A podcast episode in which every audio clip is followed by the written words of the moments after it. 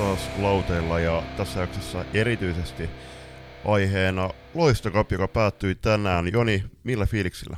No siis Loistokap on aina mahtava tapahtuma. Tämä oli mun omien laskujen mukaan laskin ihan itse kahdenkäisen sormin, että olisiko seitsemäs kertaa ollut, kun oltiin mukana oman joukkueeni kanssa jossain muodossa Loistokapissa. Ja siinä mielessä poikkeuksellinen vuosi, että tänä vuonna päästiin mukaan mitalipeleihin. Aikaisempina vuosina ollaan aina epäonnistuttu suvereenin sur- surkeasti noissa peleissä ja oltu, oltu siellä pohja, pohjan joukossa, mutta tällä kertaa onnistuttiin sen verran paremmin lauantaina, että päästiin sinne peleihin. Mutta ennen kaikkea, niin kuin mä sanoin jo ennen, ennen turnausta ja säkin komppasit, niin nimenomaan ne tapaamiset siellä kentän laidalla on se juttu.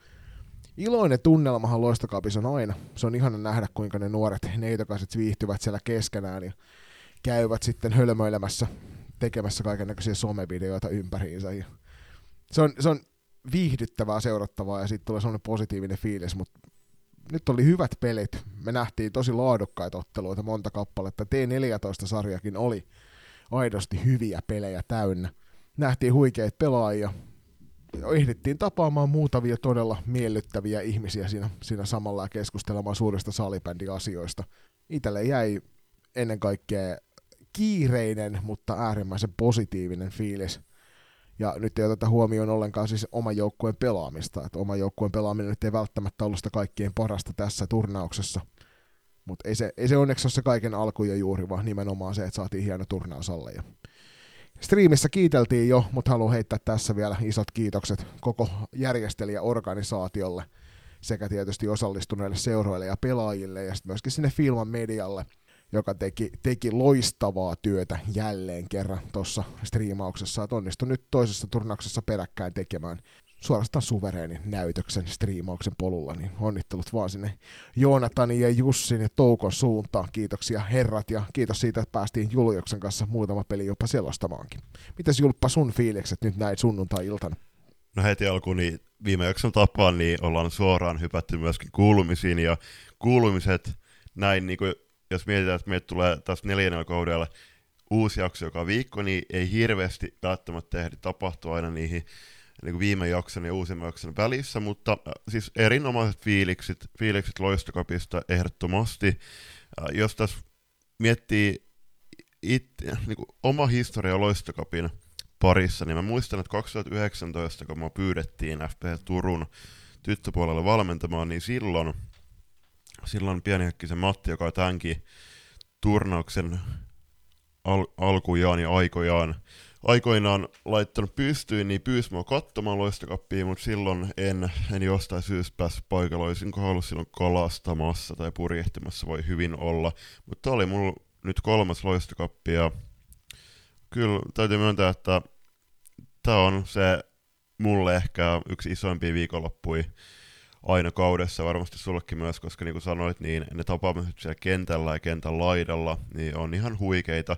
Miettiä tätä tyttö, tyttö- ja naissalmerin yhteisöä, niin se on, se on erityisen mukava huomata, kuinka hyvin noi pelaajat bondaa keskenään, että siellä on just kun kuultiin Vesa Torven haastattelussa viime viikon jaksossa, että siellä on niinku just pelaat matkaa vaikka satoja kilometrejä junalla toistensa luo ihan pelien ulkopuolella myöskin, että tämä tämä harrastus on, on mahdollistanut ja luonut uusia ja niin korvaamattoman arvokkaita ystävyyssuhteita yli maakuntarajojen, joka on tosi hieno juttu. Ja nyt kun Loistokapissa puolestaan kun katsottiin, niin niin kuin sanoit, niin siellä pelaajat däpäili ja laitto, laitteli uusia TikTokkeja pelien välissä. Ja kyllä tossa kun totta kai T16 oli se sarja, mihin itse tuli eniten keskitytty ihan meidän meidän tota, oman joukkueen vuoksi, mutta jokaista, jokaista ikäluokkaa tuli myöskin seurattu, minkä ehtis, ja jos mä nostan vaikka esillä T14, että okei, siellä voitti Airisto, käydään hetken päässä kaikki kahdeksan par- nämä kaikki sijoitukset läpi, kuka, kuka voitti, kuka sijoittui vikaksi ja näin edespäin, mutta jos Airisto voitti T14 ja kun voitti, niin siellä oli esimerkiksi seitsemänneksi sijoittu Nipakos, niin täytyy osoittaa heille kehut siitä, että he pyrki liikuttamaan palloa tosi hienosti ja virheet pelkäämättä, että niin todella hienoa, hienoja palloralleja ajoittaa, vaikkakin välitetyt syötöt ehkä jäi puolitiehän esimerkiksi sen takia, että ei ollut voimaa tarpeeksi. Joo, ihan totta. Siis kyllähän se nyt tietysti näkee aina, kun sulla on laaja kattaus nuoria pelaajia, siellä nyt on T14, T16, T18, niin ikäero on jo aika valtava. Niin siinä suhteessa sen kyllä hyvin ymmärtää, että, että näkyy ne erot kentällä, mutta ennen kaikkea se, mikä oli iloista nähdä jälleen kerran, niin on se, että nuo nuoret, nuoret pelaajat, niin sieltä on kasvamassa todella rohkea seuraava sukupolvi näissä nyt jo vähän nuoremmissa ja vähän vanhemmissa, että on on uskomattoman upeaa katsottavaa se, että sieltä löytyy noin kovia tulevia pelureita. Ja ei, siis sydäntä lämmittää, täytyy sanoa näin niin kuin salibändi-ihmisenä, niin sydäntä lämmittää katsoa sitä, että kuinka, kuinka mahtavan näköistä meininkiä siellä kentällä saadaan aikaa. Ja sitten täytyy nyt, me vähän ehkä lynkattiin Loistokapin somea siellä ennen turnausta, ennen kaikkea Twitter-tiliä arvioitiin kovinkin suuri sanan käänteen, niin isot, isot hatunnostot tonne Aines Median ja ennen kaikkea nyt Ines Koskisen suuntaan sitten myöskin Vesa Torven suuntaan, joka tuota, Ines kuvien ja videoiden muodossa ja Vesa sitten haastatteluiden muodossa niin tuuttasivat eteenpäin materiaalia tänne loistakästi someen. Ja Vesa myöskin meille muutaman haastiksen sitten ihan meille, su, meille pelkästään otti loistakästin tilille, niin iso kiitos näille siitä, koska nyt saatiin aika hienoa materiaalia näkyville myös sitten niinku tota kautta tästä turnauksesta, ja sehän on toisaalta se kaikkein tärkein asia, että ihmiset ulkopuolella myös pystyvät seuraamaan aktiivisesti ja siihen liittyy sitten myös niin kuin toista riimaus ja sitten myöskin tulospalvelu. Tulospalvelusta voidaan sitten tuossa vielä ennen kuin siirrytään tois, seuraaviin aiheisiin, niin käydä hieman siitä ehkä pientä sapiskaa puolestaan sitten tonne järjestävän tahon suuntaan, mutta ei lähdetä nyt ruoskimaan, pysytään posia, pidetään posia yllä. Öö, lähdetäänkö käymään näitä sarjoja läpi sijoituksineen? T14 sä mainitsitkin mestarin jo, mutta lähdetäänkö kuitenkin pyörättämään tuolta niin alhaalta ylöspäin. Tää, tässä on yksi pieni ongelma on se, että mä en ole ainakaan tähän hätään vielä löytänyt itselleni sitä, mistä nämä on, missä nämä on listattuna kaikki joukkueet oikeassa järjestyksessä, mutta onneksi tämä tulospalvelusta pystyy katsomaan käänteisessä järjestyksessä viimeiset neljä peliä, niin sieltä näkee, että mitkä, mitkä nämä sijoitukset on, mutta mites meni? Onko sulla siinä näkyvillä T14-sarja? Totta kai on, ja rakas ystäväni, tämä on myöskin nähtävillä meidän toimarit ja valkut ryhmässä tai 16 WhatsApp-ryhmässä. Joo, enpä ole jaksanut WhatsAppia lukea ihan riittävästi. Mutta hei, mut to, niin, käydä, käydään tämä T14 läpi ja sitten hypätään ehkä vielä pariin, parin puheen aiheeseen, mutta tota, T14 just käänteisjärjestyksessä kahdeksan, kahdeksanneksi jattu Virmo, seitsemänneksi Nipakos, kuudenneksi Tiikerit, viidenneksi Hämestars, neljänneksi tästä voidaan vaihtaa sananen sitten Joo, myöhemmin. Vaihdetaan siellä sarjojen jälkeen. kyllä, kyllä. Joo. Neljänneksi FPC Turku, pronssiin nappas Norten Stars, äh, hopeaa eräviikingit ja kultaa Onnea, ni, onnea Niko Niskasen suuntaan tietysti loistakästin taajuukselta tuttu T14 Valkku Ervissä. Ja iso onnittelu Airista salibändille. Siellä on monta vuotta tiedetty, että toi nuori, nuori lupaava porukka on tulossa ylöspäin ja nyt näyttää siltä, että T14-sarjassa he ovat nyt saavuttaneet sitten ainakin jonkinnäköisen semmoisen huipun, huipun tossa, ja olivat kyllä vakuuttava joukkue tuossa sarjassa, että kyllä Airisto ylivoimaisesti sarjan paras joukkue oli. Tuli selostettu se Airisto ja BC välinen välieräpeli, ja ei siinä ollut oikeastaan missä kohtaa voittavasti epäselvyyttä, että on toi Airisto erityisesti ne kympit, ja on siellä muutama, muutama 11 myöskin äh, todella näkyvässä roolissa nytten, niin pallo liikkuu tosi nätisti, ulottuvia pelaajia, rohkeit poikkarei, rohkeit haastoi, ja kyllä se on todella iso etulyöntiasema, jos sun joukkueessa on useampi pelaaja, jotka tykkää laukoa ja jolla on hanakka laukaus. Ja tietysti täytyy sitten, kun katsoo tuosta nopeasti noita Airisto-pelituloksia, niin 5-0, 1-7, 5-0, 3-0, 6-0, eli yksi päästetty maali aika paljon tehtyjä, niin isoa hatunnostoa sinne maalivahti kaksikko Reunanen, Heino suuntaan, hyvää jälkiä neidit, pitäkää lippu korkealla. Mutta hieno, hieno sarja tosiaan kyseessä oli tämä, oli tämä T14, mulla oli iso onni nähdä monta, monta noista otteluista ihan niin kuin livenä. Äsken mainitsit tämän Airiston loistavan Beskari kaksikon, niin todetteko, että Elli Töyrälä valittiin tämän ikäluokan MVPksi? Onnittelut Ellille. Kyllä. Eli nyt nostettiin kolme, kolme pelaajanimeä kuitenkin esille tästä. Mutta T14 kohdalla niin ei sen ihmeemmin lähetä porautumaan syvemmälle näihin juttuihin. Jatketaan siitä puheenaiheesta, sit kun ollaan kaikki sarjat käyty läpi. Siirrytään seuraavaksi T16 ja nyt kun kuuntelette näitä tuloksia, niin pikkuhiljaa varmaan rupeaa tietynlainen tarinamuoto selviytymään siitä, että mikä on toi, mikä on toi meidän aihe, aihe sitten tuossa niin näiden turnaus, tai näiden sarjojen jälkeen, mutta käänteisessä järjestyksessä niin siellä kahdeksan Kalvolan keihäs viime kauden T14-mestari, SP Vaasa T sijoittu seitsemänneksi, Erä Vikingit oli kuudes, Häme Stars viides. Pronssiottelussa FPC Turku taipui, meidän joukkue taipui Pirkkalan Pirkoille rankkareiden jälkeen. Mentiin jännittävästi kolmansiin rankkarivetäjiin ennen kuin tuli se lopullinen ratkaisu. Kultaa tosiaan New Stars ja hopealle sijoittui Classic. Kun mietitään viime vuoden loistokappi, siellä Kalvolan kehys nappasi 14 silloin mestaruuden ansaitusti kotiin viemiseksi ja nyt Prague Gamesista G14-sarjasta myöskin mestaruushimoa, niin aika vaikea turnaus oli joukkueella tulosta valossa ja myöskin totta kai siinä muutaman ottelu ehdin näkemään heiltä, pätki sieltä, pätki täältä, niin totta, oli myöskin hyviä juttuja pelissä, mutta aika haastava alku T16-sarjalle heidän näkökulmastaan. Ja vähän jättää ajatuksia auki siitä, että mitä T16 tulevan pitää, koska nyt on kahtena peräkkäisenä viikonloppuna pelattu turnauksia, missä on esiintynyt pari kappaletta molemmissa, niin kuin turna, joukkueita, jotka esiintyy molemmissa turnauksissa, ja vähän on jättänyt se ehkä semmoisen kyseen siitä, että mikä mahtaa olla sitten joukkueiden todellinen iskukyky. Se nähdään toki myöhemmin T16-sarjan MVP-palkinnon vei New Starsin paidassa hyökännyt Jasmin Hekström, joka viime kaudella nähtiin tässä ikäluokassa Virmon paidassa ja myöskin Virmon paidassa T18 ikäluokassa esiintyi tässä turnauksessa. Jos käsitellään nopeasti vaikka FPC Turun T16 joukkueen taivaalla, koska mehän vähän jo tuossa kauden avausjaksossa lupailtiin, että tullaan totta kai myöskin meidän joukkojen otteita nostelaina aikaa täällä esille, niin äh, tämähän loistokap ja vähän peilaa myöskin siihen meidän niin tyttösalibändi pelaajamäärään, eli kaikille joukkueille ei välttämättä ole ne omat ikäluokat täysin hallussa.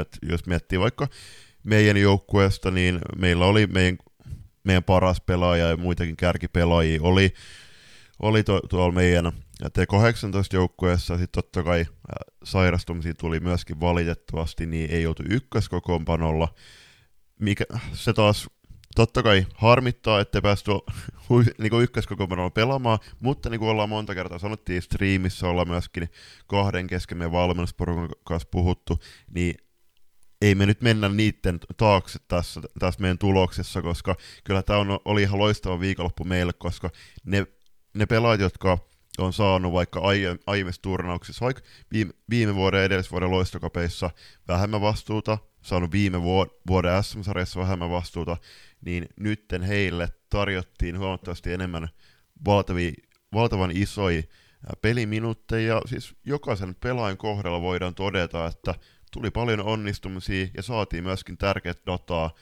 tulevaa ajatella, koska tässä on pari viikkoa siihen, että tässä on sarja alkaa. Kyllä, äärimmäisen hyvin sanottu. Ihan totta, että saatiin just nimenomaan näille, näille vähemmän kokeneemmille pelaajille, ne saatiin isoja näytöpaikkoja tuossa. Ja täytyy sanoa kyllä, että varmasti niin kuin monella muullakin valmennustiimillä sama fiilis, että onnistumisia nähtiin laajalla skaalalla, niin se on kyllä positiivinen asia. T16-sarjassa niin jokaisen joukkueen pelin, no, Kalvolon keihään peliä en nähnyt, kaikki, eikä New Starsia, kaikki muut joukkueet näin kentällä. Ja mun täytyy sanoa kyllä, että hienoja, hienoja kilpasiskoja on ympäri Suomen maan. Et isot onnittelut siitä joka jengille, että mahtavaa porukkaa olette saamassa kasaan ja tässä rupeaa pikkuhiljaa flappitaulu, flappitaulu vipattamaan siihen malliin, että täytyy päästä tuonne karsintasarjoihin mukaan kattelemaan sitä meininkiä livenä paikan päällä. Mennään seuraavaksi vielä tuohon T18-sarjaan ja sen jälkeen käydään loppukaneetit ja yksi, muutama pieni keskusteluaihe. Miten Julppa T18-sarjajärjestys? Kahdeksannet, kahdeksanneksi hieman yllättää ehkä Salipeneseura rankat Ankat, seitsemänneksi Tigereitten ja Blackbirds Unitedin yhdistelmä joukkue. Tämä oli hassu, kun äh, nämä joukkueet, kun ilmoitettiin tähän loistokappiin, niin siellä oli Tigereitten nimi pelkästään. Ja mehän... Kyllä, mä huomasin ihan sama, ja silloin lauantaina kun selosti, niin tuli monta kertaa käytettyä pelkästään Juu, just, nimiä, just, kun sitä ei ollut sinne korjattu. Just näin.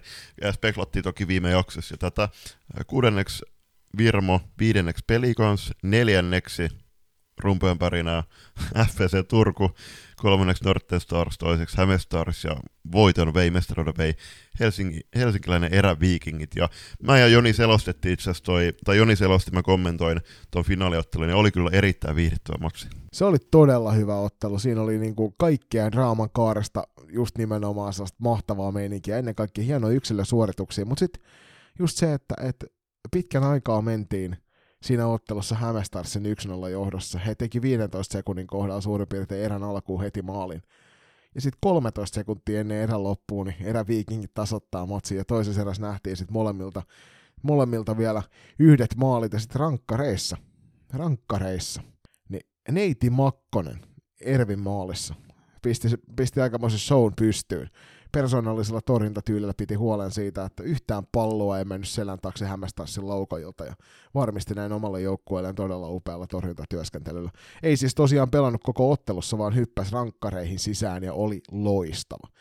Iso onnittelu sinne eräviikinkien suuntaan myös Hämestarsille tuosta hienosta suorituksesta.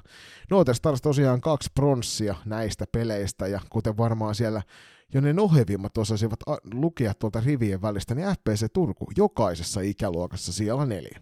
Tasaisuus on valttia, Julius. Nimenomaan, ja siis hienot suoritukset toki päästä pronssiottelun kertoo, kertoo vahvasta työstä joukkueiden taustoilla ja joukkueiden arjessa näin lyhyen alkukauden aikana jo, mutta onhan toi, toi nousi vähän, niin kuin nosti hymyn karen suu pieliin, kun miettii, että me käytiin katsoa ensin se T14 peli, siinä Norssi ansatusti taisi 4-3 voittaa sen matsin.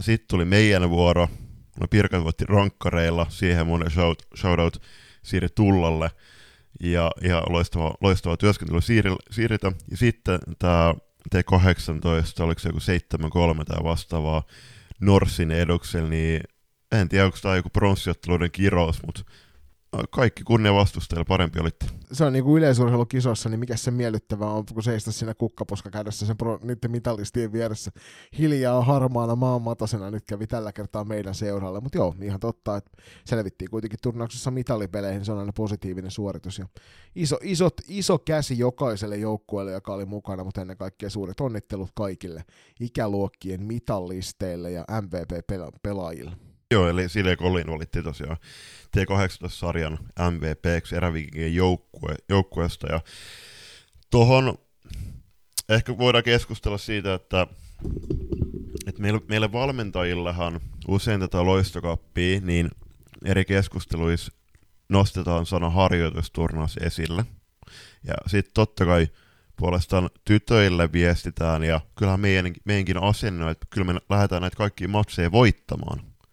Kun täytyy muistaa just, että kyseessä on kauden avaava turnaus, joka kerää to- toki kärkijoukkoita ympäri Suomen kolmesta eri ikäluokasta taistelemaan tämän sarjan, mestaru- sarjan mestaruuksista, niin olisi hölmö väittää, ettei, etteikö esim. toi pronssiottelun tappio hieman satuttaisi ja harmittaisi, mutta niin kuin sanottu, niin esim. Jonin kohdalla viime, viime vuoden SMHP, niin ei tämä niinku anna mitään signaalia siitä, etteikö me pärjättäisi loppukaudella. Vaan nytten on... Ei, ei. Niin kuin Matti Pienihäkkisen nopein, kun tässä on menty, niin Pienihäkkisen Matin joukkueet on aina keväällä parhaimmillaan, ja se on se, se, on se en, ennen kaikkea nyt, kun toi SM-karsinta on, ei ole pelkästään yhden viikonlopun show tai kahden viikonlopun show, niin kuin aikaisemmin oli, vaan nyt siinä on aidosti ne joukkueet, jotka niissä, niissä karsinnoissa pärjää, niin ovat yleensä niissä, ne, ne joukkueet, jotka ansaitsevat sen SM-paikan niin se tarkoittaa silloin sitä, että SM-sarjassa päästään pitkälle sinne kevääseen ja siellä pitää olla iskussa. Nyt alkukaudesta harjoitellaan ja opetellaan niitä asioita, jotka sitten loppukaudesta määrittää sen paremmuusjärjestyksen noissa sarjoissa. 2 kertaa 15 minuuttia, ihan erityyppinen matsi kuin 3 kertaa 15 minuuttia. Siinä totta kai tuommoinen 30 minsan peli, niin siinä ei ole hirveästi varaa nukahduksille ja se on mitä, mitä para, parhainta reeniä joukkueella, just pelata painekattilassa. Ja sitten olihan se hienoa, että eh, niin meidän kuin sitten vaikka Hämestarsin ja Ervin T18-finaalissa ja meidän pronssiottelussa, niin me muodostettiin rivi siellä vaihtoa, ja se pidettiin kaveri olkapäältä. Niin se on semmoista hengen, hengen ja luontia ja koho, kohotusta just sitä tulevaa kautta varten, että hei, et se on me ollaan me, se on meidän tiimi, ja me te- painetaan hommi ihan satalasis aina sinne toukokuuhun saakka, ja niin kuin pienen vielä tämmönen hot take, niin myöskin Kuopion velhot pääsee ainakin sinne maaliskuulle saakka vetämään hommia. Hei, otetaan tähän väliin nyt hot take, niin Jul- Julppa, meillä oli yksi korjaus tähän jaksoon myös, mikä se oli. niin. Eli Sara Vanttos, jota me nyt viime jaksossa kehuttiin, että hei, että hän pelasi yli-ikäisenä tuolla viime vuoden T16 SM-sarjassa, niin tuossa lauantain, kun Esperant lähin, taisi olla, olisiko ollut Ervin ja Virma välinen, bron- välinen tämmöinen alkusarjan matsi, selostin sen Esperant, niin menin ulkopuolella, hallin ulkopuolelle ja sieltä tuli Ervin pelaajajoukko kysymään, hei, että mikä sun nimi on? Mä sanoin, "No, Julius Mello. Hei, onko se loistokas? Sitten on. Sitten, hei, että olisi pieni palaute antaa, a- antaa, että se ei ollut tosiaan Sara Vanttas, vaan se oli Sara Funk, joka pelasi siellä. Terkkuja molemmille saroille, olette hienoja maalevahteja molemmat. Puheenaihe vielä tähän loppuun ennen kuin hypitään sittenkin alustamaan toi toisen erän tarinointi, niin Torneopala. Me ollaan nyt kahdessa peräkkäisessä turnauksessa oltu tuossa Torneopalin käyttäjinä sekä, sekä me valmentajina että tytöt tietysti pelaajina, että sitten joukkueen vanhemmat ja taustahenkilöt niin ovat käyttäneet tätä. Ja KVMCssä toimi hienosti, nähtiin otteluiden kokoonpanot, nähtiin, nähtiin myöskin niin kuin tilastot matseista. Tässä turnauksessa ei näkynyt yhdessäkään ottelussa kokoonpano ja tulokset kyllä tulivat siitä. Iso posi, ei ollut samanlaista ongelmaa kuin KVMCssä ensimmäisenä päivänä. Tulokset päiv- ei päivittyneet, mutta tässä turnauksessa sen ohella niin ei nähty mitään muuta tilastointia suoraan nettisivuilta. Ja siitä kyllä pientä noottia järjestäneen tahon suuntaan, että kun kokoonpanot kerran piti tuonne Torneopaliin ilmoittaa, niin mieluusti ne olisi nähnyt siellä ennen kaikkea, kun tuli selostuttua se kymmenkunta ottelua tuon turnauksen aikana, niin mieluusti olisi sieltä, olisi muutaman pelaajan nimen lisää päähänsä saanut. Nyt joutu lueskelemaan niitä paidan selkämyksiä ja osalla ne oli sen verran vaikeasti hiusten alla piilossa tai sitten paidan värityksen takia vaikeasti luettavissa, niin sen takia tota, ei pystynyt ihan jokaista nimeä heittämään esille. Ne olisi, ollut, olisi ollut äärimmäisen miellyttävää se, että ne olisi näkynyt noin kokoonpanotiedot, mutta tämä on Julppa oikeasti ainut negatiivinen juttu, minkä mä pystyn löytämään tästä, tästä turnausjärjestelystä tältä viikonlopulta. Joo, ei, ei mulkaan heittää mitään, mitään toista nekaa just järjestä, järjestöjen tahon suuntaan. Ja siis posi tuomarille, ihan loistavaa vihelt, viheltely alus loppuun saakka. Oli, siellä oli vähän kyseenalaisia tilanteita kentän laidalla, laidalla niitä on nyt puitu myöskin aika, no, monissa eri yhteyksissä. Kyllä me mun mielestä voidaan nostaa se yksi, yksi tilanne, ei välttämättä nimien kanssa, mutta nostetaan sen verran, että tiedetään, että yksi, yksi tapahtuma tuosta turnauksesta T18-ikäluokassa niin on lähtenyt eteenpäin myös tuonne liiton puolelle tarkastukseen videonauhan kerran. Selkeä videolta näyttää siltä, että vahingoittamisyritys on kyseessä.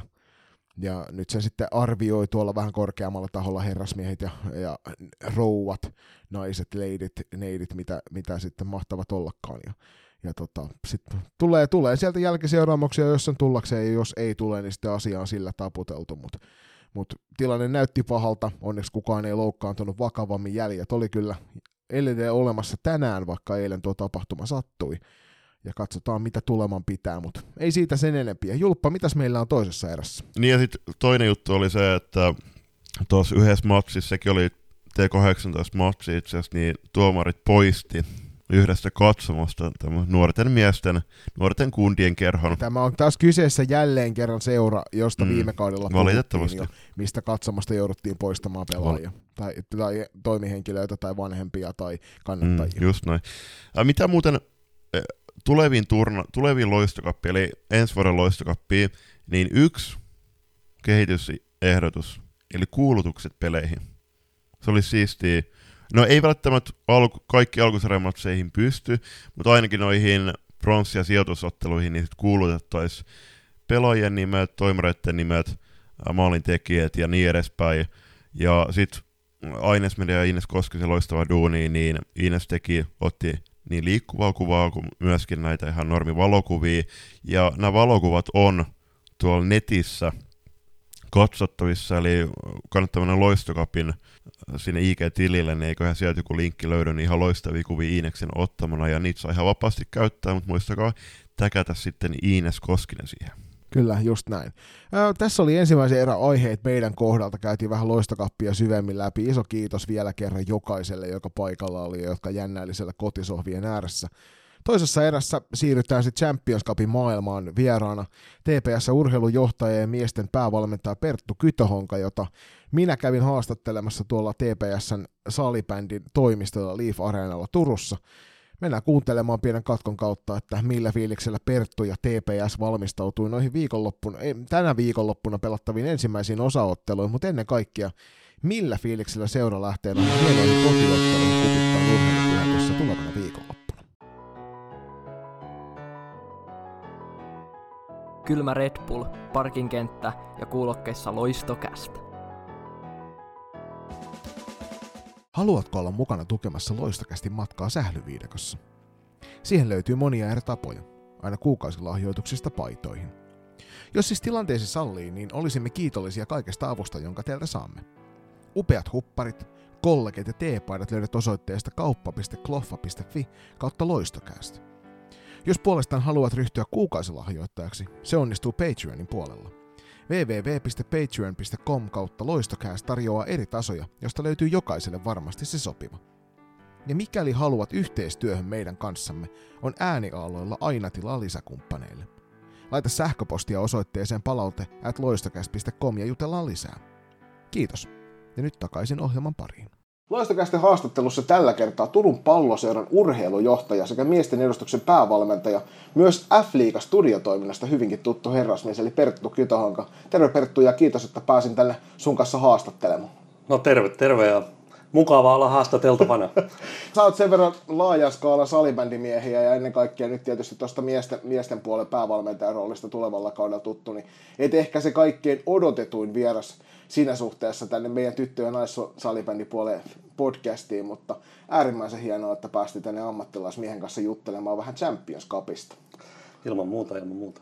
Alkuun kysytään ihan herran omia fiiliksiä. Aika hienot pelit tulossa. Nyt tosiaan nauhoitushetkellä niin tulevana viikonloppuna lähdetään sitten tuonne Ruotsiin sekä miehet että naiset pelaa siellä. Ja sitten siitä viikon päästä niin Turun kupittaalla vähän isompaa urheilujuhlaa. Niin millaiset on herran omat fiilikset tällä hetkellä? No tämähän on just niin, että nyt sitten jos lähdetään niinku siitä joukkuetasolta liikkeelle ensin, että pelaajista ja valmentajista, niin todella hieno, hieno tota startti kauteen. Hyvin erilainen tämmöinen kauden aloitus siinä mielessä, että normaalisti aloitetaan pelaamaan kilpaa vasta tuolla mm. syyskuun puolivälissä. Ja nyt kun tämä on ollut tiedossa pidemmän aikaa, niin se on vähän vaikuttanut sitten rytmitykseen ja, ja, ja mitä tehdään.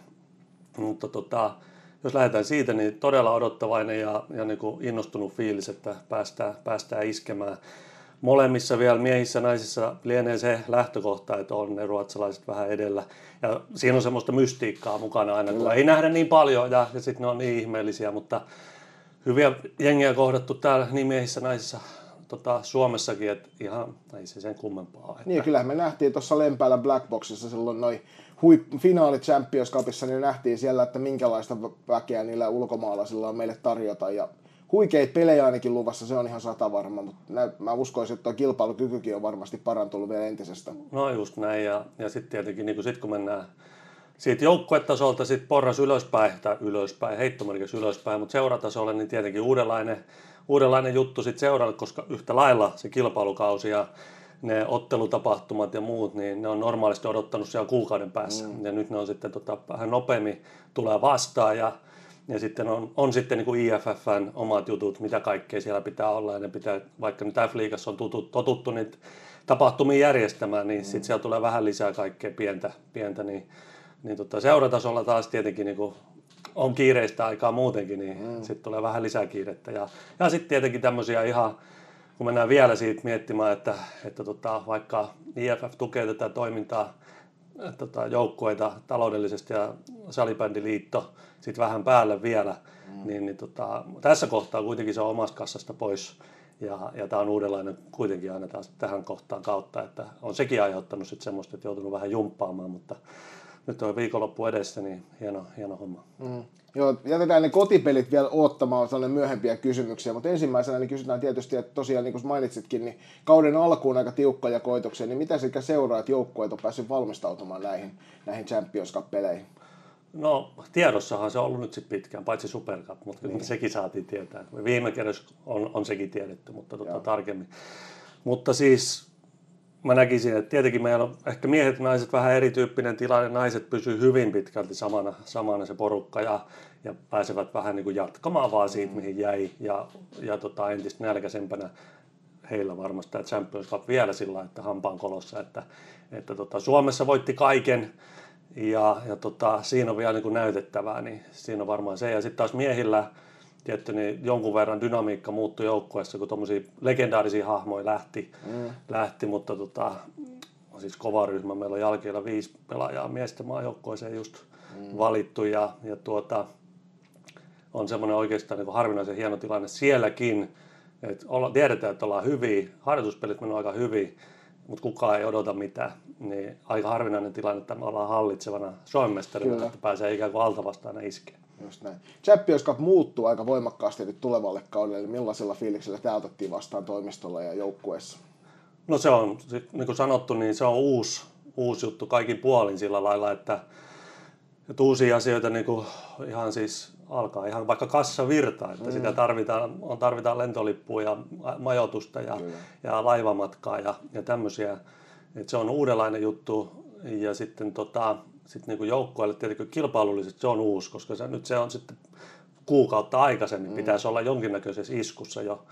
Ja tota, sitten se itse niinku turnaus niin on tietenkin hieno, mutta varmaan kukaan ei vielä sillä lailla, että joukkuetasolla kaikki tietää ja, ja. että nyt pääsee iskemään, mutta yleisestihan on vielä just semmoista hakemista, vähän niin kuin koko IFF ja se konsepti mm. tästä seurajoukkueiden Euroopan mittelöstä, että niin kuin, miten sitä arvostusta nostetaan, kuinka tärkeä se joukkueella on, mutta ainahan se merkitys tulee siitä, että kun itse arvostetaan sitä toimintaa, niin, niin sillä se sitten kasvaa, että, että tota, on sillä niin odottavaiset tunnelmat, mutta ihan uusi juttu, että vielähän en nyt sano muovia, mutta vielä tämä on niinku vaan tämmöinen juttu, että mikä Kyllä. nyt on polkostu käyntiin, että ei voi odottaa, että yleisö on täällä toukokuusta asti niin kuin ihan kovimpiin niiloja lukuun ottamatta niin. Niin jonottanut, että koska pääsee katsomaan.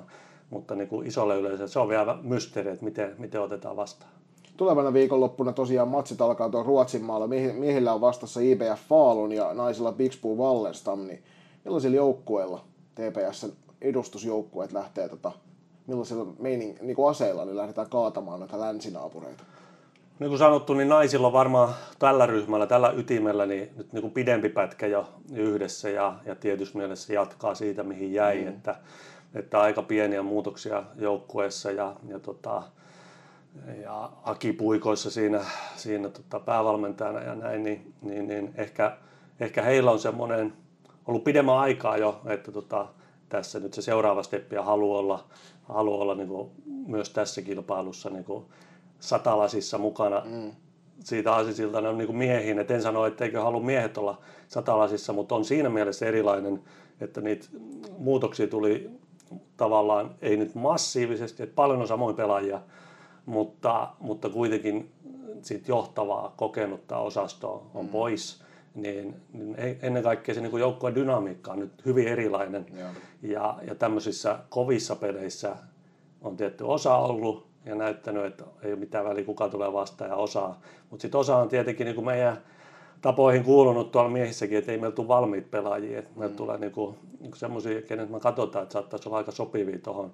Mutta siellä on saattu pelaa liikakarsintoja tai, tai tota, jotain alempaa sarjatasoa. Mm. Et, tai Mynämäellä poikien niin. 19 SM-sarjaa. Niin, niin se on uusi juttu, että sitten mennään kohtaan niitä myyttisiä vastustajia. Mutta se on niinku, jää nähtäväksi, että miten, miten tuo joukkue siihen reagoi. Hyvät virettilat kyllä joukkueessa, ja ei se nyt näkynyt klassikkia Oilersia vastaan minä, minä, että oltiin kyllä vahvoja ja hyviä. Et siinä mielessä tosi luottavainen olo. Niin muutos, se on hallittukin muutos kyllä. joka tapauksessa.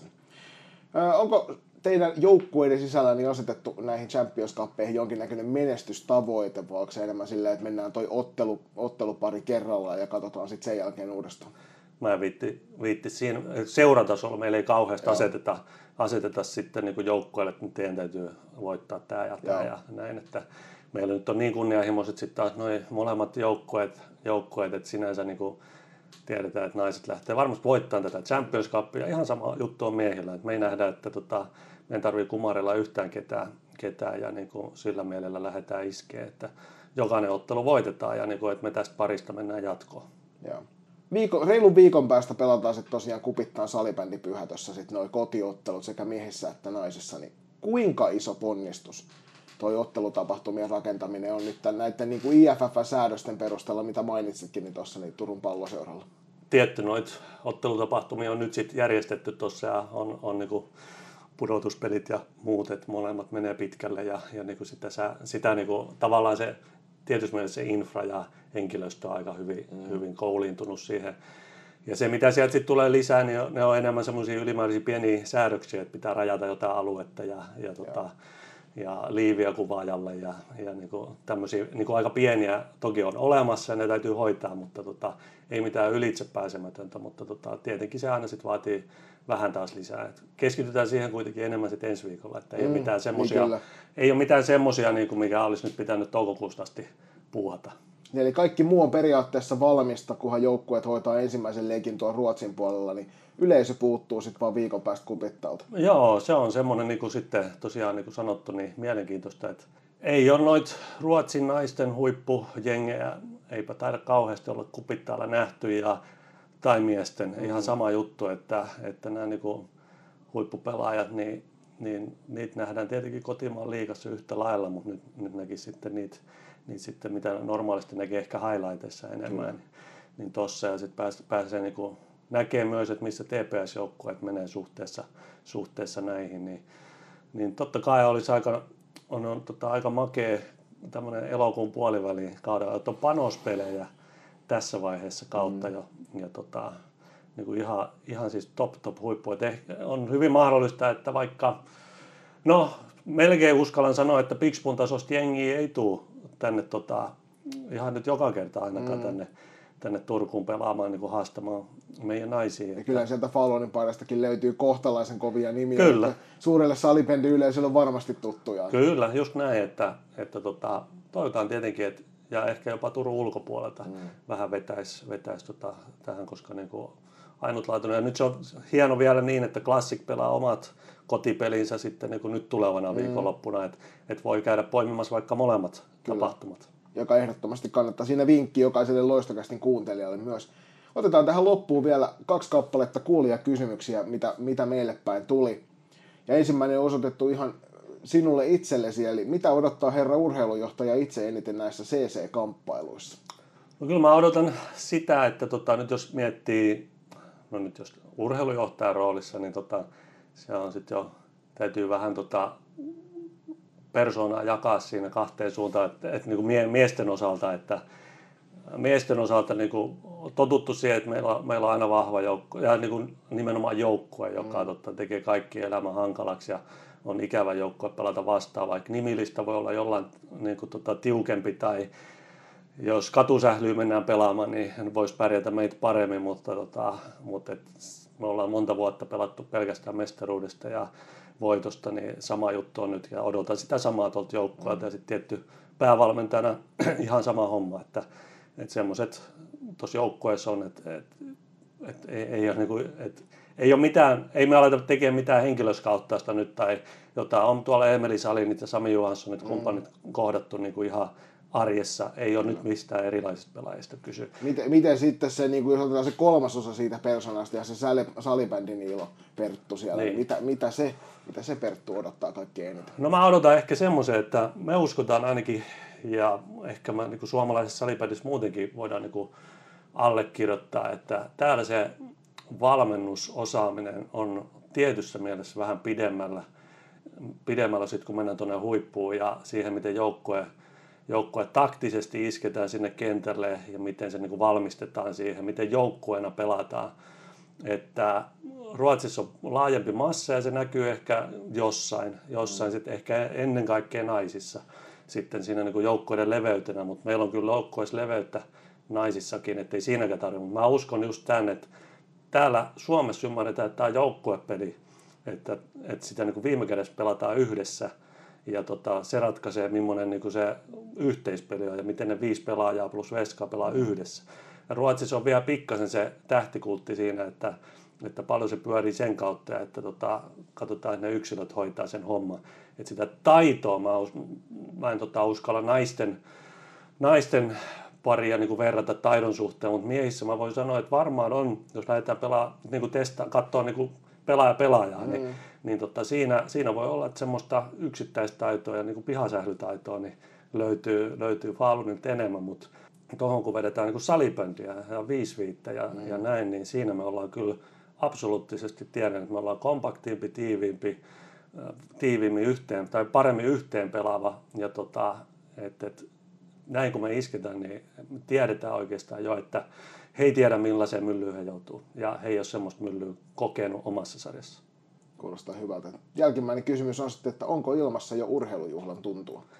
Ehdottomasti. Kyllä tässä on niin sillä vireily, vireily pitkän aikaa ja, ja uusi tilanne itselle ja kaikille pelaajillekin. Että tässä kohtaa on niitä maaotteluita, semmoisia harjoitusmaaotteluita, tämmöisiä mm. usein, tai pelataankin nämä elo, elosyyskuun taitteessa, mutta tämmöisiä niin arvootteluita, niin, niin se on ihan uusi juttu kaikille. Niin kyllä se on lisännyt semmoista potkua varmasti kaikilla harjoitteluilla, eikä kauden alkuisia jossain, vaan mm. se tulee nopeasti tähän, niin kyllä siinä on, kyllä siinä on hyvät fiilarit nyt molemmissa joukkueissa nyt kuulijoilta jää, jää tämä niin kuin, tavallaan ensimmäiset pelit meidän podcastin kautta tässä suhteessa to, kuulematta, mutta mi, minkälaisia viestejä haluat lähettää tuonne meidän kuulijoiden suuntaan tästä Champions Cup-meningeistä?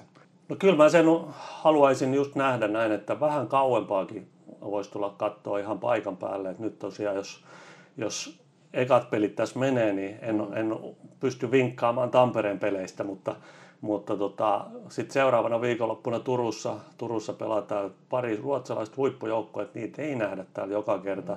Se vaatii ylipäätään sen edellisen kauden, jossa on pärjätty aika mukavasti, mm. että on päästy edes siihen tilanteeseen. Se, nyt on totuttu hyvää hyvään sillä tai nyt on poikkeuksella, nyt on pari jengiä, kun on tuossa noin ja tarjoaa näitä pelejä, mutta ei tämä joka, kevä, joka syksystä välttämättä, että urheilu on semmoista, että jossain kohtaa joku toinen on parempi ja sitten niitä pelataan muualla, mutta, mutta niin kuin nyt on se sauma Turussa vielä kaiken lisäksi ja back to back, että lauantaina katsomaan naisia ja sunnuntaina miehiä, niin, mm. niin tota, ainutlaatuinen tilaisuus, että, että tota, kupittaa täyteen vaan. Isosti kiitoksia Perttu ja muuta kuin tsemppiä pelejä. Kiitos. No niin, mukava myöskin meikäläisen palata tähän toisen erän loppupuoliskolle. Ja kiitelläkin vielä Perttu loistavasta haastattelusta. Ja ää, teille tiedoksi, niin nämä jaksot rakennetaan aina viikos, viikon aikana. Ja muun muassa Jonin ja Pertun välinen haast- keskustelu nauhoitettiin muistaakseni keskiviikkona. Eli tässä muistisääntönä teille muistutuksena, niin nämä loppupuoliskot jaksosta, suurin, suurimmat kokonaisuudet tavataan nauhoittaa yleensä tuossa näin sunnuntai-iltana. Eli jos te haluatte aina seuraavan viikon jaksoon jonkun teidän puheenaiheen tai kysymykset mukaan, niin laittakaa ne lauantai-iltaan mennessä palauteet.loistakas.com.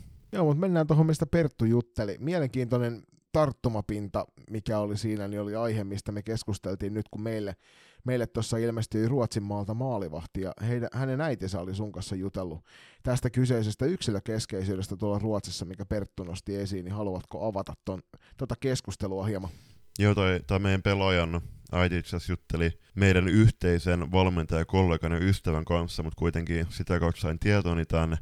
Eli äh, Ruotsissa, niin kuin Perttukin tuossa sanoi, niin puhutaan, puhutaan sitten yksilökeskeisyydestä, eli tavataan tavataan just nostaa niiden kärkipelaajien asemaa ja tehdään kaikki niiden eduksi, näin kärjistysti sanoen, mutta tämä meie, meille just Ruotsista täksi kaudeksi siirtynyt pelaaja sanoi, että just, no meidän, esimerk, meidän joukko on nyt tässä esimerkkinä, että meidän joukko on kuin aura, eli sinne on tosi helppo kaikkien tulla, ja kaikki puhaltaa yhteen hiileen, eli jokainen on samanarvoinen. Ja tämä, mä uskon, että on aika lailla suomalaisessa palvelukulttuurissa myöskin yleinen ilmiö, ja se on todella hieno juttu. Joo, siis kyllähän meillä laji kun laji otetaan muistuu hyvin mieleen, esimerkiksi vaikka Eremenko juniori jalkapallomaajoukkuessa aikanaan, josta nostettiin isoa haluta, haluta just nimenomaan sen takia, että hän oli persoona, joka tykkäsi tuoda itseään vähän enemmän esille. Ja näitä on muitakin vastaavia jääkiekon puolella on nähty useita kappaleita muissakin lajeissa, niin salibändi on vähän myös semmoinen, semmoinen missä ne persoonat tupataan nykyaikana tukahduttamaan. se ei ole positiivinen asia, se, että, että tota, niitä, näin tehdään, koska jokaisen pitäisi saada siinä joukkueessa olla se oma yksilönsä. Mutta mä oon ehdottoman samaa mieltä siitä, että, että missään tapauksessa, jokaisessa joukkueessa on ne starapelaut, missään tapauksessa he eivät saisi olla muita, muuta joukkuetta tärkeämpää, koska kukaan ei ole joukkuetta tärkeämpi, joukkue on kaikkien edellä, ja näin meillä on eletty menneet kuusi vuotta ja nyt seitsemättä kautta tämän joukkueen kanssa, niin musta se on hyvä lähtökohta. Muistetaan se, että, että me kaikki palvellaan sitä joukkuetta ja vasta sen jälkeen sitten ollaan niin kuin yksilöinä siinä esillä, eli kukaan ei ole taitojensa puolesta tai ominaisuuksiensa puolesta ketään muuta mm. parempi. Mm. Juuri näin. Mennään pienen tauon kautta kohti kolmatta erää.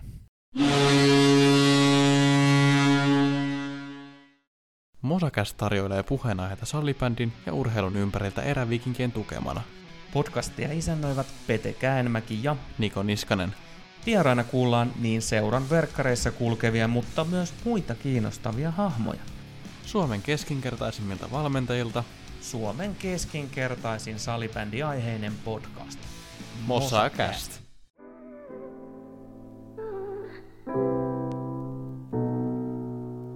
Lenkkipoluille, reenimatkoille ja pidemmille bussireissuille seuraksi. Loistokäästä.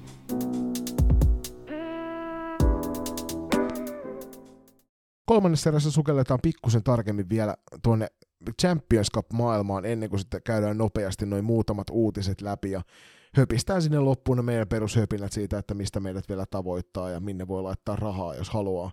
Mutta hei, ensimmäiset Champions Cup-meiningit pelailtiin tuossa sekä Lempäälässä että sitten tuolla Ruotsin puolella. Miesten otteluihin ei sen suuremmin sukelleta. Naisten otteluissa niin Vastakkain oli Pixpo ja TPS, siellä muun muassa hyvä ystävämme Tero Töyrylä oli paikan päällä kannustamassa TPS naisia, ja toisessa ottelussa tuolla Lempäällä Blackboxissa kohta sitten Classic ja Toreen Gruppen. Ja itselle ainakin tuli suurena yllätyksenä, no ehkä suurena yllätyksenä, mutta yllätyksenä se, että kuinka iso noiden joukkueiden ero oli. Pixbo voitti TPS lukemin 13-6 ja Classic hävisi Tuoren Gruppenille kotona lukemin 4-9, mutta Julius, mä laitoin tarkoituksella tähän nämä erätilastot tuohon perään, tuohon meidän käsikirjoitukseen. Ja silmiin pistävää on toi valtava ero tuossa toisessa erässä näiden joukkueiden kesken. Katoin ihan samaa, että selkeä. No, me ei nyt ehditty viikonlopun kiireiden vuoksi katsomaan näitä matseja, mutta nehän on Salibändi TVS katsottavissa äh, muistaakseni jälkikäteen maksuu vastaan, eli kannattaa katsoa ainakin itse. Itse katon tässä tulevien päivien aikana, jos aikataulu sallii. Mutta joo, siis en tiedä, en tiedä niin tarkemmin, mutta näyttää siltä, että ekassa erässä on jotenkin pystytty pyristelemään mukana, ja sitten toisessa erässä on ollut romahdettu ja koettu niitä mustia hetkiä. Ja kyllähän tässä nyt, kun otetaan vaikka Pixbo ja Tepsin tuloksen 13.6 kiinni, niin kyllä Villander siinä heidän oman IG-tilin haastattelussa, jota Janne Hir- Hirvesalo ansiokkaasti tekee, niin sanoi, että, että on se nyt vähän haastavaa, tietty, kun oma joukkue ei, oma joukkueen ei ole täytynyt puoleen vuoteen puolustaa. Niin, toki puoleen vuoteen ei tarvinnut varmaan hirveästi pelatakaan, että mulle jotenkin jäi semmoinen fiilis, että että mä olisin ehkä Villanderina sanonut jopa, että ei ole tarvinnut puoleen toista vuoteen puolustaa, koska niin. siltä se hetkittäin näytti viime kauden F-liigassa. Mutta joo, ihan totta, toi, toi Tepsillä oli varmasti omat ongelmansa sen kanssa, ja Pixpuun tapa pelata S, tuolla SSL on ollut hyvin voimakkaasti siihen puolustukseen nojaava semmoinen, että, että he ovat valmiita ottamaan tosi vaarallisen näköisiäkin hyökkäyksiä vastaan pidemmän aikaa ja ovat todella vaarallinen joukkue sen jälkeen kääntämään peliä. Ja TPSlle tämä tietysti varmasti jollain tasolla sopii hyvin, mutta he, he ei ole varmasti Pixpuun tasoista puolustusta kohdanneet kyllä, kyllä ainakaan Suomen maalla, eikä, enkä usko, että tuossa viime, viime tota Champions Cup-finaali viikonlopussakaan. Ja isoja, isoja kysymysmerkkejä jätti ilmaan toi ero. Ö, sanotaan näin, että Twitterin puolella ansiokasta keskustelua, nostellaan niitä kohta esille, muun muassa maamme naisten maa, maajoukkueen päävalmentaja otti asia, asia, asian tuolta tiimoilta juttua esille, mutta Klassikin ja Toreen Gruppenin välinen ottelu tosiaan 4-9. Jos Pixbu ja Tepsin toinen, toinen erä päättyi 6-1, niin Toreen Gruppen teki seitsemän maalia Klassikin nollaa vastaan tuossa toisessa erässä. Eli jos katsotaan nämä kaksi ottelua yhteensä, niin maali on 13-1 ruotsalaisten hyväksi toisessa erässä. Ja siellähän se iso ero tehtiin näissä. Et ensimmäisessä erässä tosiaan niin Tepsi pystyi pysymään Pixpool vauhdissa lukemin 3-2. Pixpoolle ja Classic hävisi Torengruppelin vaan 0-2 ton ekan erän. Ja kolmannessa erässä Pixpool voitti 4-3 ja Classic itse asiassa oli 3-2 parempi maaleen tuossa kotiottelussaan. Torengruppenia vastaan, mutta jos, ensi, jos toisessa erässä otat nekkuun sit oikein urakalla, niin sille ei juuri ole mitään merkitystä, että miten, miten toi ensimmäinen ja kolmas erä menee. Tepsillä oli pari poissaolijaa tuossa matsissa, eli Emilia Pietilä ja ollut Noora Rantanen, jotka oli valitettavasti pois, mutta toki näidenkin kovien puolustajien poissaolojen taakse ei, ei sovi tietenkään mennä. Mutta jos miettii tätä Champions Cupin järjestelmää, niin onhan tämä nyt aika vitsikäs, että e- eikö se riitä, että Tepsi, vaikka, Tepsi Classic voi voittaa vaikka seuraavat molemmat 1-0, niin ne pääsee siihen jatkoerään. Niin, se on kyllä mielenkiintoinen osa sekin tätä kokonaisuutta. Mä oon itse sitä mieltä, että se on ihan fiksu järjestelmä, koska se toinen tapa pelata toisit olisi se, missä nämä joukkueet ottavat vielä uusinta ottelun siihen päälle, ja se olisi sitten kyllä aivan liikaa vaadittu, että siihen asti mentäisiin. Joten otetaan, in, otetaan ihan hyvin vastaan se, että mennään nyt tällä hetkellä tolla tavalla ja pidetään kiinni siitä. Että sen nähdään sitten tuolla kupittaan illassa viikon päästä, että miten on päässyt käymään. Mutta nyt tosiaan Kurrasen Lasse at Pouttumovic Twitterin puolella tai Sitterin puolella ansiokkaasti kävi keskustelua taas salibändin vaikuttajien kanssa. Ja sieltä muutama ihan mielenkiintoinen nosto, jotka haluamme myös me tässä, tässä nyt esiin nostella. Eli isoimpia eroja, mitä Kurhonen pelistä löysi, oli lajitaito. Ja mä oletan, että tällä tarkoitetaan nyt ihan puhtaasti jo niin kuin pallon liikuttamista, niin ö, omalla jalalla mailatekniikka siihen liittyen sekä syöttötekniikka, syöttökovuudet ja sitten sen lisäksi myös niin kuin, ehkä pelin luku jollain tasolla. Mm, ja tämä oli hänen se ensimmäinen kohta, minkä hän nosti esille, että lajitaidoissa oli iso ero Ruotsin puolella. Niin ja niin kuin sanoit äsken, äsken että Tepsi ei oikeastaan puolitoista vuoteen, ei, ei, ei heidän ole tarvinnut puolustaa, ja jos Pixbo on kova vastahyökkäyksissä ja erityisen nopea niissä, niin kyllä toi, että sä oot lajitaidoissa väistämättäkin, väistämättäkin sä oot siinä huomattavasti edellä, edellä ihan senkin suhteen, että totta kai kovempi liika, siellä on kovempi volyymi pelaajissa, ja kovemmassa reeniympäristössä kehi, kehityt myöskin, niin toi varmasti on, on tuottanut omalta osaltaan harmat hiukset Epsin puolustuksella, ja kyllähän tässä niin kuin suoraan, jos mietitään tätä, tätä lajitaitoaspektia, niin kyllä se nyt aiheuttaa kysymysmerkkejä vähän huolestuneen mietteitä tota tulevaa, ää, tulevia MM-kisoja varten, koska mietitään, että Ruottis kuitenkin, ja tässäkin kaksikosta, niin ainoastaan Oona ja Veera Kauppi pelaa tuolla, Myykippi on tällä hetkellä loukkaantunut, ja mitä se kertoo esimerkiksi Tepsin tilanteesta, että kun Tepsissä kuitenkin täynnä maajoukkue pelaajia, se oli ihan ylivoimainen viime kaudella, niin kui, miten, miten jos Tepsi on näin pahasti jäljessä Pixpoolta ja Classic äh, puolesta Torengruppeni, niin, niin minkälaisia odotuksia jättää mm varten. Toki korostajan ja tiedostajan, että yhdessä ottelussa voi tapahtua mitä vaan. Ja toinen, ihan totta, siis komppaan ihan täysin noissa ajatuksissa, että siinä on varmaan mietinnän paikka myöskin siellä niin seura-arjen puolella jälleen kerran. Ja nyt on aika iso kantakaskessa siinä, että päästään tuosta eteenpäin, mutta niin kuin sanoit, niin yhdessä matsissa kaikki on mahdollista. Toinen juttu, minkä Kurronen nosti esille, joka on asia, mikä jokaisella juniorijoukkueella, joka käy Ruotsissa pelaamassa tai jota vastaan tulee ruotsalaiset tänne Suomeen pelaamaan, niin kuin meillä muun muassa Helsinki Junior Challengeissa tuossa keväällä, niin on fyysisyys. Ja se fyysisyys on yksi sellainen asia, joka korostuu todella voimakkaasti ruotsalaisten kanssa. He tulee tilanteisiin ihan eri kovuudella kuin mitä meillä täällä Suomessa tulee. Ja mä oon itse asiassa muutama kerran, kun ollaan oltu joukkueen kanssa Ruotsissa, niin meillä on tarkoituksella harjoiteltu sitä fyysisyyttä ennen sitä turnausta, jotta ollaan valmiita siihen. Niin mua vähän ihmetyttää se, että et, et se on niin suuri yllätys monelle, että se pitää esimerkiksi Kurrosen erikseen tässä nostaa esille. Mä en usko, että se Lasselle itselleen on yllätys. Mutta se, että jos tämä tulee yllätyksenä esimerkiksi lajiväelle, niin sitten siinä tapauksessa kannattaisi ehkä tuossa kauden mittaa kääntää se SSL Daamien ottelukanava päälle tuolta Ruotsin puolelta ja katella muutama matsi sieltä, koska se pohja, ne pohjajoukkueetkin pelaavat todella fyysistä ja nopeaa peliä. Meidän ihan ensimmäinen tuomarijakso, niin siinä puhuttiin, että no, Lassi, Lassi Kurronen naisten maajoukkojen päävalmentajana ja puolestaan nykyinen Esa Jussila miesten maajoukkueen päävalmentajana. He pystyvät vaikuttamaan siihen tuomarin linjaan liikassa, niin mietitään vaikka tätä Tepsin ja Klassikin tilannetta peilataan Torengruppen ja Pixpoon, niin eihän, niitä, eihän sitä fyysistä peliä opita yhdessä yössä tai yhdessä kesäkaudessa, vaan se on pitkän aikavälin tuote.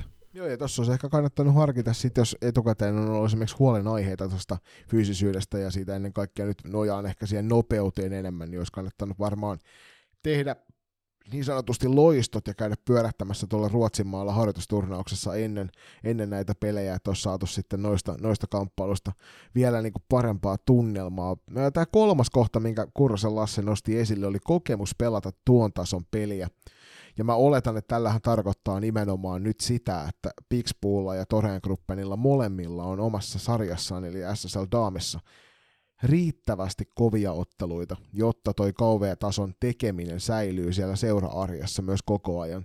Ja TPSllä taas puolestaan Suomen päässä ei ole vastaavaa, vaikka nyt ehkä tulevalla kaudella saattaa olla, että sitten vähän enemmän vastusta löytyykin. Kyllä, no Ruottiliiga, niin me ollaan nostettu sitäkin täällä Suomessa kovasti esille, että se on huomattavasti korkeampi tasoinen sarja. Toki se sitä onkin, mutta ei se poista sitä faktaa, että kyllähän sielläkin noita tasoeroja on tosi paljon, mutta sitten taas esimerkiksi Horengruppen, niin siellä kirjaimellisesti pelaa maailman parhaita yksilöitä, muun muassa Emeli Wiebrum, Maja Wiström, Kaupit, etc. Niin kovan, kovan, kovassa reeniympäristössä maailman parhaiden pelaajien seurassa sä väistämättikin kehityt. Niin kuin sanottu jo tuossa alussa, ja nyt vaan toiveen on se, että tulevalla tämä alkava f kausi niin se tarjoaisi näin meidän tuleville, tulevan MM-kisajoukkojen pelaajille riittävän laadukkaita, riittävän fyysikköitä, ja fyysisi, fyysisiä ja riittävän kovia matseja. Ehdottomasti näin. Tason leveys oli myös asia, jota, jota tuolla pohdittiin paljon, että että minkä näköisiä taktisia valintoja ja pelutusta TPS joutuu pohtimaan. Ja Vilander itse tämän nosti just nimenomaan tässä Hirvensalon Janne haastattelussa esille, että nyt joutuu viikon aikana vähän pohtimaan enemmän. Se on tietysti valmentajalle positiivinen asia, että joudut vähän päätäsi rapsuttelemaan siellä hallikäytävillä ja miettimään, että millä tavalla valmistaudutaan seuraavaan peliin. Mutta muutamat harjoitukset on aikaa. Ensi viikolla, viikon loppuna kupittaan palloiluhallissa jälleen kerran kohdataan sitten Pixpuu tällä kertaa kotiareenalla TPSn toimesta ja sitten myöskin nostetaan nyt vaikka miesten salibändistä on kysekin, niin kannattaa ehdottomasti sitten sunnuntaina saapua myös paikan päälle katsomaan, kun IBF Faalun tulee miesten, ton TPS-miesten joukkueen vieraaksi. Että tämän tason kansainvälisiä huippuseuroja, huippupelaajia ei nähdä Suomessa hirvittävän usein, joten ehdottomasti menkää paikan päälle, jos ette nyt varsinkaan Blackboxiin ehtineet. Mutta hei, muutamia pohdintoja, mitä poimin myös Twitterin puolesta. Siitä iso kiitos taas sinne ylijohtavalle Lödelle itselleen. Hänellä oli hyviä juttuja, aj- ajatelmia tästä. Niin mitä oot Julius mieltä? Onko tämä elokuun lop- puoliväli, loppupuoli oikea ajankohta tälle Champions Cupin ensimmäiselle kierrokselle? No jos tässä nyt kysytään yleisömäärän suhteen, niin mä en nyt koe siinä kovinkaan suurta merkitystä, että pelataanko se elokuussa vai esimerkiksi lokakuussa ihan kaikilla, kaikilla kunnituksella meidän lajiväkeä kohtaa, koska jos mietitään viime aikoja yleisömääriä, niin ei, ne, ei se nyt hirveästi ero, ero siinä, mä väitän, että koska se pelataan. Toki, että jos se juhannus aattona pelataan, niin sillä olisi merkitys, mutta mä sanoisin, että, että kyllä tämä ajankohta on oikea, ja varsinkin jos miettii naisten suhteen, niin lähestyvät MM-kisat, niin onhan tämä tämä tekee erityisen hyvää tässä tapauksessa Suomen, Ruotsi, Sveitsi ja Tsekin maajoukkueen. Joo, tosta vaan samaa mieltä. Mä ehkä näkisin, näkisin se sillä tavalla, että tämä saattaa olla parempi. Nyt toki meillä tulee taas maajoukkue tauko MM-kisojen takia, että siinä, siinä suhteessa maajoukkue tai niin kuin taukojen pitäminen sarjapelitoiminnasta on vaikeaa, koska se tekee otteluohjelmasuunnittelusta hankalaa. Mutta mä olisin ehkä mieluusti nähnyt tämän vaikka sanotaan, että kymmenen pelatun ottelun jälkeen molemmissa sarjoissa, että olisi, näillä joukkueilla olisi ollut alla jo pelejä niin kuin omassa liikassa, ja sitten sen jälkeen nämä matsit tulee, koska sitten meillä olisi sitä kokemusta, meillä olisi sitä rutiinia niistä peleistä, ja nähtäisi paremmin se, että millaiset nämä joukkueet todellisuudessa on, koska nyt mä en tiedä toki mitä Pixpuu on tehnyt esimerkiksi vapaa-ajallaan, mutta sen, sen mä tiedän, että TPS on mitään ihmeellisiä joukkueita tässä välillä kohdannut, että siellä ei ole ollut saman tason vastusta, joten eikä, eikä ennen kaikkea se pelirutiini kesän jälkeen ole tässä vaiheessa vielä kunnossa. Niin se olisi ehkä se niin kuin ainut, ainut kritiikki, minkä mä antaisin tuosta ajankohdasta, mutta mä oon samaa mieltä, että ei se yleisömäärään tule vaikuttamaan hirvittävän paljon, onko se sitten lokakuussa tai onko se elokuussa. Mites tota, mitä sä oot mieltä, saatiinko tämä tapahtua myytyä aidosti lajiväelle? Salibändiliiton viestintäpäällikkö Jussi Oilaha Twitterissä sanoi, että, että Salibändiliiton kulukuuri, niin kyllä se nyt vaikuttaa myöskin tähän viestinnän puoleen, että, että kuinka kovasti tätäkin tapahtumaa on nyt markkinoitu, ja kyllä mä nyt sanon, että näin lajiniilona niin tuli ihan riittävästi kuitenkin sisältöä, sisältöä ennen ja nyt jälkeen myöskin avausotteluiden ja jos, jos loistokappi ei olisi ollut nyt viikonloppu, niin kyllä mä olisin itse mennyt, mennyt Tampereen katsoa tota, Klassik ja välistä matsia. Tämä pitää ihan täysin paikkansa, aivan samaa mieltä tuosta, että mä olisin lähtenyt kyllä katsomaan. Ja kyllä me nähtiin siellä Champions Cup finaalipeleissä silloin Black Boxissa alkuvuodesta, että siellähän oli kyllä mökki täynnä, sit kun ne pelit oli oikeasti kovia. Harmittavasti ikävä kyllä ne ei ollut sitten välttämättä sveitsiläisten ja tsekkiläisten perältä, perässä olleet suomalaiset siellä, vaan nimenomaan Toreen Gruppenin perässä, ja siitä, niitä otteluita kyllä seurattiin todella suuresti. Et ehkä, ehkä tässä voisi tehdä semmoista tietynlaista sivistystyötä salibändin rintamalla siitä, että ihmiset osaisivat oikeasti ymmärtää. Suom- nyt tuntuu siltä, että me odotellaan sitä, että näissä joukkueissa täytyy pelata suomalaisia että me mennään katsomaan niitä paikan päälle, eikä sen sijaan, että me pitäisi katsomaan, että tässä joukkueessa pelaa huikeita salibändipelaajia. Tämä joukkue on todella kova salibändijoukkue, joka sitten taas itsellä on se määrittävä tekijä, kun noita pelejä haluaa katsomaan mennä. Kyllä mä kuulin vähän samantyyppistä keskustelua viime vuonna tuolla Champions Cupin siellä Final Four-tapahtumassa, että kyllä siellä katsomassa juteltiin ihan, että, että kuin huikea pelaaja tämä tai yksittäinen, tai, tai tietty pelaaja on, eikä se ollut suomalainen. Että selkeästi oltiin tultu katsomaan tätä pelaajaa mm-hmm. ka- kansalaisuudesta riippumatta. Ja kyllä se on ihan totta, että just, no tässä tapauksessa äh, Pixbu ja, ja Torren Gruppen, niin okei, okay, jos ei nyt Veera ja Oona on ihan loistavia pelaajia, jotka toivottavasti tulee yhdessä myy Kippilä kumppaneiden kanssa juhlimaan maailman mestaruutta 20 kahden vuoden tauon jälkeen tuolla Singaporessa, niin onhan siellä niin niin, Suo, Suo, niin Ruotsin, Sveitsin kuin Tsekinkin maajoukkue tähtii, tähtii, ja kyllä mä nyt kannustan, että äh, jokaista myöskin salibändin vanhempaa siellä, että jos vaan, vaan tilanne sallii ja aikataulut sallii, niin menkää katsomaan näitä matseja myöskin ihan siltä kulmalta, että te, ne junnut ja te itse myöskin näette ihan maailman kärkipelaajia. Otetaan tähän sitten vielä puheenaiheeksi toi, että Black Boxiin saatiin kyllä ihan hyvä määrä porukkaa katsomaan nyt näitä pelejä tuolla klassikin puolella, niin mitä Julius veikkaa, että miten käy kupittailla viikonloppuna? Mä toivon, että sinne saataisiin yli 500 ihmistä katsomaan. Se on aika vähän, mutta se on, se on realiteetti.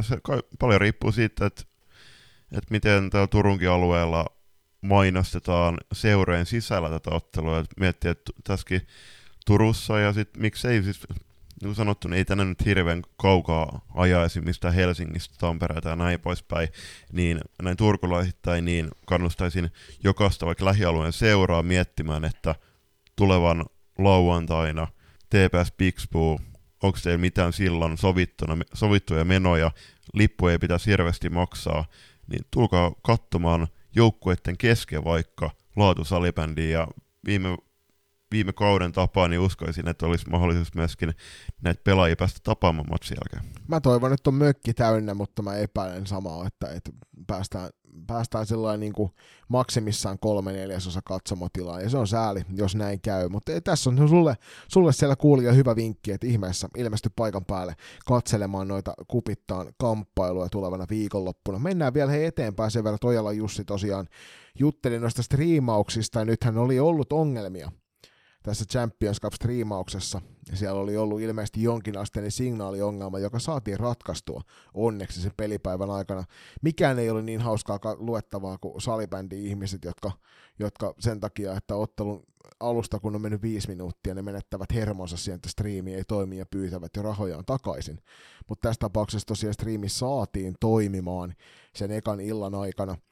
Öö, mutta näihin myytiin striimipaketteja, ja sen tiedän hänet Ojalta kysyttiin suoraan, niin yhden päivän striimimyyntiennätys tehtiin Champions Cupin lippujen myynnin kautta, joka on hienoa, näähän tuli salibändi TVltä sen, sen lisäksi myöskin IFF-näpin kautta pystyy ottamaan. Se tavallaan niin kuin jako vähän porukkaa. IFF-näpissä ilmeisesti oli ruotsinkielinen selostus. Osassa ottelusta ilmeisesti ollut minkäännäköistä selostusta. Ja nyt mä tiedän, että kupittaalla ainakin sitten selostetaan samoin niin kuin klassikissa. Klassik oli selostaja järjestänyt sinne. Niin tota, miltä kuulostaa Champions Cup-paketti, mihin kuuluu nämä kaikki ottelut, niin 14,90. Halpaa kuin saippua. Nimenomaan, mutta yksittäinen peli 6,90. No, en mä koe, että 690 on, on hirveästi. Tähän toki kyllä mä tohon, että 690, niin kyllä mä vaatisin siihen sen selostajan. Joo, mutta sanotaan, että 14,90, jos maksaa paketti, missä voit jälkilähetyksenä katsella nämä kaikki ottelut, niin toi todella on halpa diili. Se kannattaa ottaa, vaikka et olisi nyt livenä nähnyt ensimmäisiä ja katsoa jälkikäteen ne matsit sitten vielä. Twitterissä mä haluaisin nostaa Juha Laaksosen tweetin esiin. Se oli tähän Jussi Ojalan pahoitteluun, että Pixpot Epsi näkynyt salibändi TVssä ihan alusta lähtien, niin raha menee kuitenkin siellä päässä todennäköisesti tarpeeseen, ja kyseessä aloitteleva TV-kanava, joka tarvitsee tukea. Onhan se hienoa, että näistä saadaan kuvaa, niin mä oon ihan täysin samaa mieltä, että tämä siis lähti siitä, kun Jussi heitti, että jos haluaa rahat saada takaisin, niin viestii vaan päin. Joo, mä sanon sen myöskin, nyt niin kuin tämä pätee elämän ohjeena ihan kaikkiin tilanteisiin, että jos elämä ei viidessä minuutissa siitä tästä hetkestä eteenpäin toimi sulle täydellisesti, niin älä heti revi pelihousuja. Mä oon ehkä valmis ottaa vitonen lisää. Katsotaan sitten sen jälkeen, mikä on tilanne. Mutta hei, tää Champions Cupista tähän kolmanteen erään siirrytään vielä muutamaan uutisaiheeseen ennen kuin lopetellaan tämä jakso aika isoja mielipiteitä nyt tulevalle kaudelle herätti tuossa taannoin ilmoitettu juttu, että salibändi Divarissa, Divareissa, eli miesten ja naisten Divarissa, saa ensi kaudella soittaa musiikkia, vaikka läpi ottelun. Julius, jälleen kerran nykytyylin mukaisesti, MP. Alku kun mä tuosta luin, niin onhan se nyt hasvaa, että me koitetaan nyt alkaa, alkaa viemään tätä lajia johonkin parkettien suuntaan, niin tässä tapauksessa meidän tuota NBA-aita, missä soitetaan musaa pelin aikana, mutta jos ei me tätä laji pidetä riittävän viihdyttävänä, niin mä sanoisin, että se, vaikka Matti ja Tepo on vauhtikiistä, vai mikä se Vortian voisin, niin se ei nyt ole kuitenkaan se, se taivaan lahja, joka, tota, joka toisi porukkaa paljolti paikalle, mutta nyt kun mä tätä miettinyt ja kyllä mä kävin keskustelua myöskin tuonne liiton suuntaan, niin tässä on nyt kyse siitä, että liitos, liitto lähettää seuroille tämmöisen infopaketin, missä heitetään vinkkejä, missä yhteyksissä musa voitaisiin soittaa esim.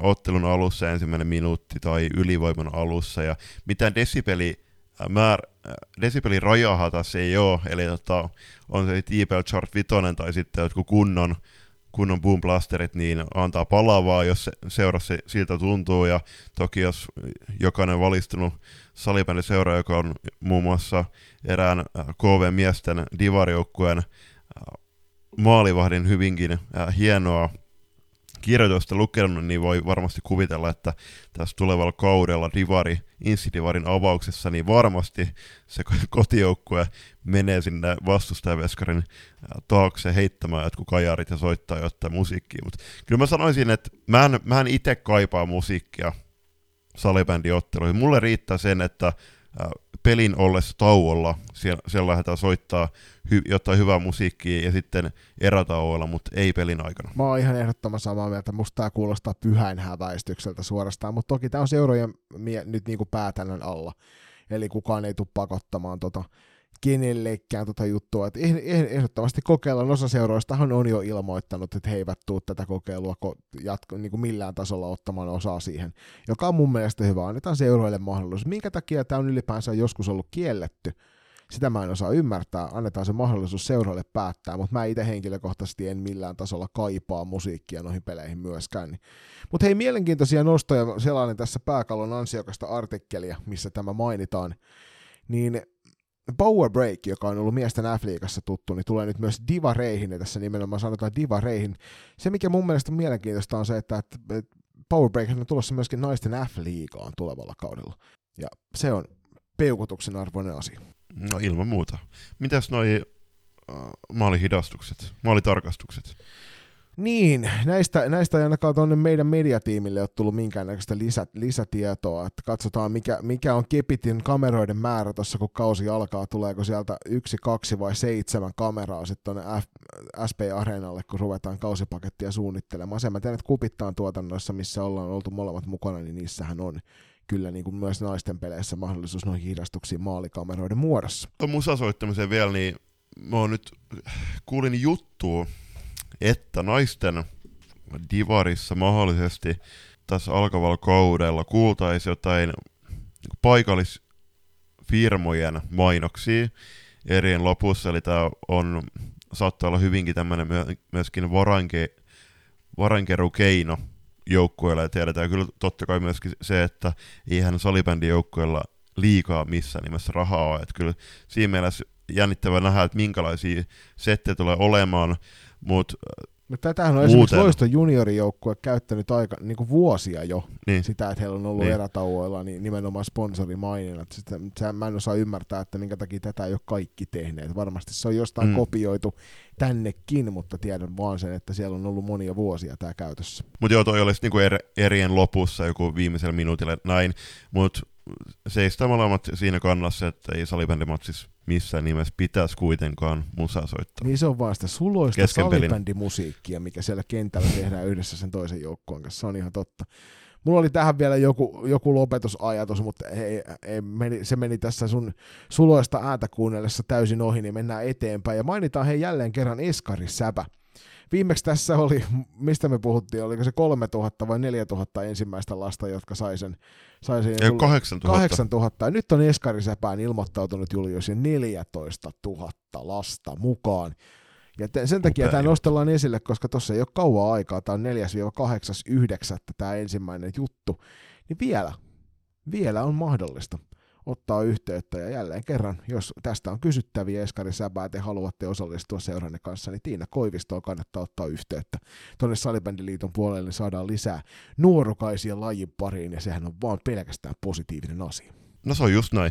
Hei, kiitos kaikille, jotka kuuntelitte tämänkin jakson. Muistuttakoon, että meidät löydätte niin Googlen, Applen, Spotify, Spotifyn kuin myöskin Podimon podcast-alustoilta. Laittakaa meidät seurantaan valitsemalla alustalla ja muistakaa laittaa myöskin kellosta ilmoitukset päälle niin, että missä on uusi jaksoi.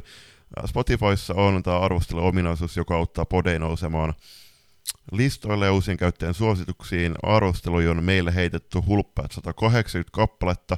Jos et ole vielä sitä tehnyt, niin käy heittämässä meille. Samalla tuet meidän duunia, duunien näkyvyyden lisääntymistä. Ja tottahan toki on myöskin muistut, muistutettavaa, että meidät löydät niin IGstä, Twitteristä kuin Facebookista. Toki Facebookissa ollaan oltu yli vuoden verran nyt vähän äh, offlineissa, pahoittelut siitä, mutta äh, IGssä meillä on semmoinen 2346 seuraa tällä hetkellä. Semmoinen aika vielä sie- Kyllä, jos ette vielä seuraa meitä, niin käykää nappaamassa ja kuten sanottu, niin kaikki nämä jaksot jos te dikkaatte niistä, teidän mielestä tässä on hyvää ja painavaa asiaa, niin jakakaa jaksoja, vinkatko kavereille ja käykää keskustelua myöskin porukoissa. Joo, viikonloppuna aloitettiin tuossa nyt niiden uusien nettisivujen suunnittelu, suunnittelukeskustelu, niin katsotaan mitä hedelmällistä sieltä sitten lisää saadaan ulkopuolista apua. Tähän oli pakko värvätä, että nämä kaksi herraa saavat tuolle asialle jotain tehtyä. Hei, ja sitten tuohon seurantapuoleen vielä mukaan se, että jos on äiti ja iskä, mummo ja vaari ei meitä vielä Spotifyssa ja Instagramissa ja Twitterissä seuraa, niin käy klikkaamassa heidänkin tililtään sieltä seuraa nappulaa meidän puolelle, niin saadaan muutama lisää. Äärimmäisen paljon kiitoksia jokaiselle, joka jaksaa tämän jakson kuunnella kuunnella. Muistaa, että jos haluat tukea loistakästi matkaa sählyviidakossa, niin heitä meille päin tukea vaikka Patreonin kautta, patreon.com kautta. Loistokäst, sieltä me löydetään, siellä on pari kappaletta erilaisia kategorioita, millä pääset osaan sitten mukaan näihin loistokästin jaksoihin, ehkä jopa itsekin, ja sitten sen lisäksi tietysti niin merchia löytyy, kannattaa ostaa meidän huppari, se on tyylikäs sen kanssa, voi mennä melkein vaikka linnan juhliin, en suosittele, mutta melkein voi mennä, ulos lentää luultavasti siitä ovelta välittömästi, mutta käy ostamassa kauppa.com loffa.fi kautta loistokäästä, tuet näin loistokästin upeaa tuotantoa ja me saadaan Juliuksen kanssa sitten ehkä mahdollisesti jotain muutakin tehtyä kuin puhuttua mikkeihin omissa kodeissa. Eli vinkki vinkkinä me etsitään kovasti studiotilaa loistokastin tuleville lähetyksille, katsotaan milloin semmoinen siunantuu eteen. Ja totta kai äh, tulevallakin viikolla tulossa taas uusia jaksoja. Ja jo, niin kuin sanottu, niin neljännellä viikolla, eikö neljännellä kaudella korjaan, niin uusi jakso joka viikko, ja jos haluatte vaikuttaa jakson sisältöön, niin laittakaa niitä kysymyksiä, puheenaiheita ja vierastoiveita, niitäkin myöskin otetaan vastaan. Ja hyvä, hyvänä, hei, hyvänä muistutuksena hei se, että, että kannattaa heittää tonne Spotifyssa nyt tuli tuossa keväällä se uusi ominaisuus, missä, missä me pystytään laittamaan teille kyselyitä. Nyt muun muassa viimeksi kysyttiin sitä, että mikä oli tuo kesän suurin siirto F-liigassa. Jonkun hyvä se Julius varmaan tähänkin jaksoon ehdottomasti saa sinne laitettua, niin se kannattaa aina käydä klikkailemassa sieltä. Sitten mä heitän tähän nyt lajin ulkopuolisen maininnan. Me ollaan tässä onnistuttu koukuttamaan ainakin, ainakin yksi ystävämme tuosta valmennustiimistä, eli semmoinen kuin Puk Doku, kannattaa käydä tarkastamassa äärimmäisen loistava NHL-aiheinen tietovisa pikkupaketti, niin sillä saat vietettyä aikaa, jos NR-hommelit kiinnostaa. Kuten aina, suuri kiitos teille kaikille. Nyt heitetään suuri kiitos vielä jälleen kerran loistokapin järjestelyistä koko porukalle ja kaikille joukkueille ja pelaajille. Oli huikean hieno viikonloppu. Anna loppusanat tonne herra Julius Mellalle. Kiitokset vielä Perttu Kytohangen loistavasta haastattelussa. Ei muuta kuin nähdä hallella.